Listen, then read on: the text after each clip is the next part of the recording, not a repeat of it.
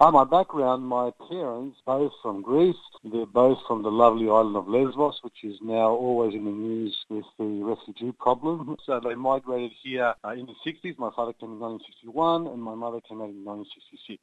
Vajon eddig megjelent könyveinek milyen témái voltak? I've done several books within the Greek community, and there have been books on you know, Pan Hellenic Soccer Club, uh, which used to play St George Budapest for many, many years. Uh, I've done books on the Greek war veterans. Um, I've done uh, migration books from the Greek migrants to the island of Lesbos.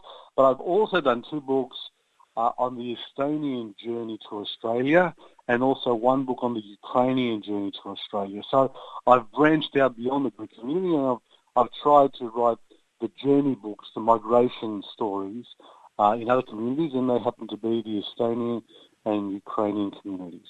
Legújabb művének magyar vonatkozása van. Címe When Freedom Becomes. The Hungarian Revolution of 1956 and the Jewish Journey to Australia. A magyar forradalom 1956-ban és a zsidó utazás Ausztráliába. The idea came with the 60th anniversary of the Hungarian Revolution of 1956. Um, I came up with the idea of creating this book Uh, the other, the, the reality is that the pool of participants is becoming less and less now because that age group is becoming older and older.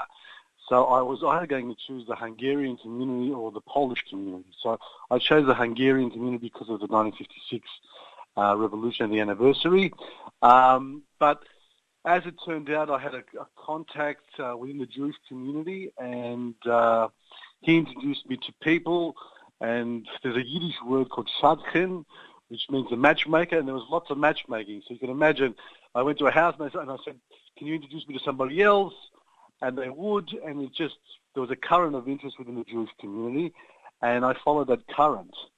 Uh, but I, what I realized also is uh, the story wasn't just about the Jewish community adjusting to communist Hungary after the war.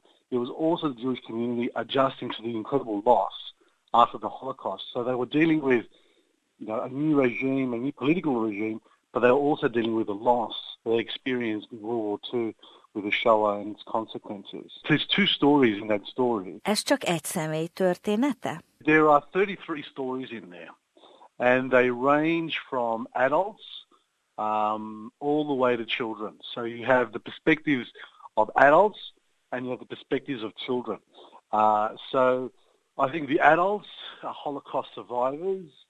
Um, the children are born in Hungary after the war, you see, so they have a very, very different view of what's going on. And in most cases, the children don't know what's going on when they're crossing the border into Austria, you see. So it's the adults who have the stresses and the worries uh, and the decision-making and risking the lives of themselves and as well as their families in uh, crossing that border in, into Austria or Yugoslavia or wherever they went.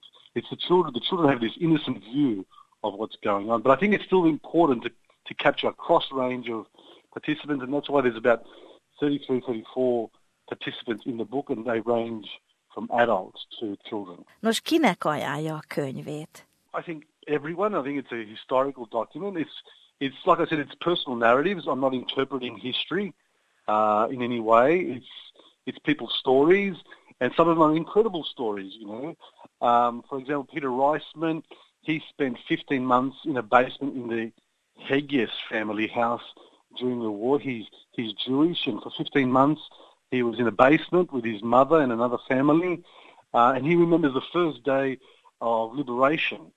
Uh, and the sunlight, there's just the, the vast, powerful sunlight you know, that hits his eyes after 15 months in a basement.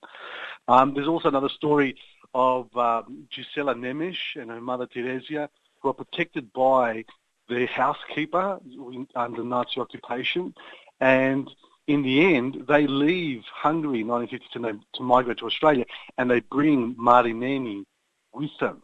So that, that's a great story of you know, love, care, and loyalty between you know, the housekeeper and the family. You know, I mean, there's, there's some incredible stories, and I think if you love stories and if you love history, I think you'd love probably the, the book.